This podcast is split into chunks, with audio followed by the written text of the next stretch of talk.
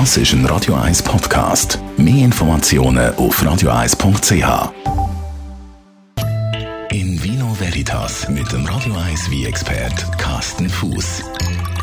Carsten Fuß, wir schwätzen über ein ähm, Weinbaugebiet im Norden von Spanien. Das hat so einen wunderschönen Namen, das heißt Ribera del Duero. Das klingt super. Ne? Wahnsinn. Ja, wenn man das also mit so einer, Ja. so einer richtig tiefen Stimme sagt, dann. Das kann ich nicht bieten.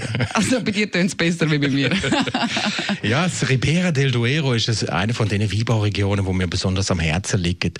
Eben im Norden von Spanien gelegen, auf gleicher Höhe wie das Rioja-Gebiet in der Provinz Valladolid. Das ist äh, ähm, eben die Provinz, die namensgebende Provinz. Und ähm, Ribera del Duero ist ein Weinbaugebiet, wo an einem Fluss liegt und der Fluss heißt Duero. Ah, darum der schöne Name. Gut, jetzt mal abgesehen vom schönen Namen, von der schönen Region, ähm, was zeichnet dann der Wein aus, der von dort kommt? Das sind äh, in der Regel sehr kräftige wie ähm, gehaltvolle wie und die werdet ähnlich wie beim Rioja auch, werdet die wie aus der Trubesorte Tempranillo vinifiziert, hauptsächlich zumindestens. Und Tempranillo ist eine wie äh, Trubesorte, die gibt's eigentlich in ganz Spanien und Portugal, taucht unter verschiedenen Namen auf. Und in der Region Ribera del Duero heißt die Trubesorte Tinto País oder Tinto Fino. Ist aber das gleiche wie in Tempranillo in Rioja, also mehr oder weniger gleich. Ist der Wein bei uns dann ähm, ungefähr gleich fest verbreitet wie Rioja? Also Rioja hat sicherlich noch den Bekanntheitsgrad, äh, ein bisschen einen höheren Bekanntheitsgrad wie, wie Ribera del Duero, aber unter Weintrinker oder Weinkenner ist Ribera del Duero schon ein äh, angesagtes Weinbaugebiet. Und äh, eben ähnliche Trubesorte, ähnliche Vinifikationstechniken, ähm, aber Ribera del Duero ist, ähm, die Wiesen vielleicht noch ein bisschen weniger holzlastig. Sie sind, ähm, würde ich mal sagen, eine Spur eleganter wie Rioja und ähm, nicht ganz so wuchtig. Also natürlich gibt's da immer Ausnahmen. Weinbaugebiet ist erst im 1982 offiziell bestätigt worden mit dem DO, also Ursprungsbezeichnung und äh, ist ich würde mal sagen, nicht unbedingt mehr ein Geheimtipp, aber es ist absolut äh, Top-Weinbauregion in Spanien.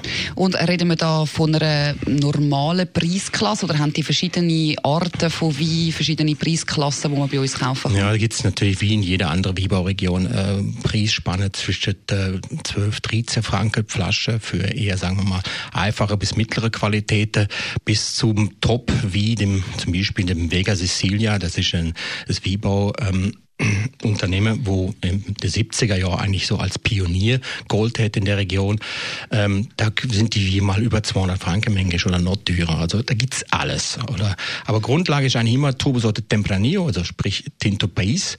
Und wie werdet im gro große, kleine Holzfass ausbaut, ähnlich wie im Rioja auch. Ähm, aber sie sind aber nicht so süßlich, ähm, vanillig oft wie Rioja wie, sondern einfach ein bisschen strukturierter, ein bisschen eleganter. Äh, auch wunderbar geeignet für lange Lagerung. Und kann man so eine günstigere Variante jetzt äh, von einem Wein aus der Region einfach auch so, zu was trinkt man den? Also ist das mehr so ein Wein, wo man wirklich nur zu einem Dinner nimmt dazu oder ist das jetzt auch ein Wein, wo man gemütlich mal am Abend einfach auch so kann trinken Ja, es gibt aber auch wieder alles. Also du hast wirklich die etwas einfache Ribera del Duero, das sind Weine, wo nicht allzu lange im Fass sind. Äh, die kann man auch mal gut mal einfach so zu einem einfachen Nachtessen. Und du hast die absolute Spitzenqualität, wo zwei Jahre, drei Jahre im Holzfass sind, äh, wo auch ein bisschen eleganter sind. Und die kann man dann einfach zu wirklich gutem Essen einsetzen. In Vino Veritas auf Radio 1.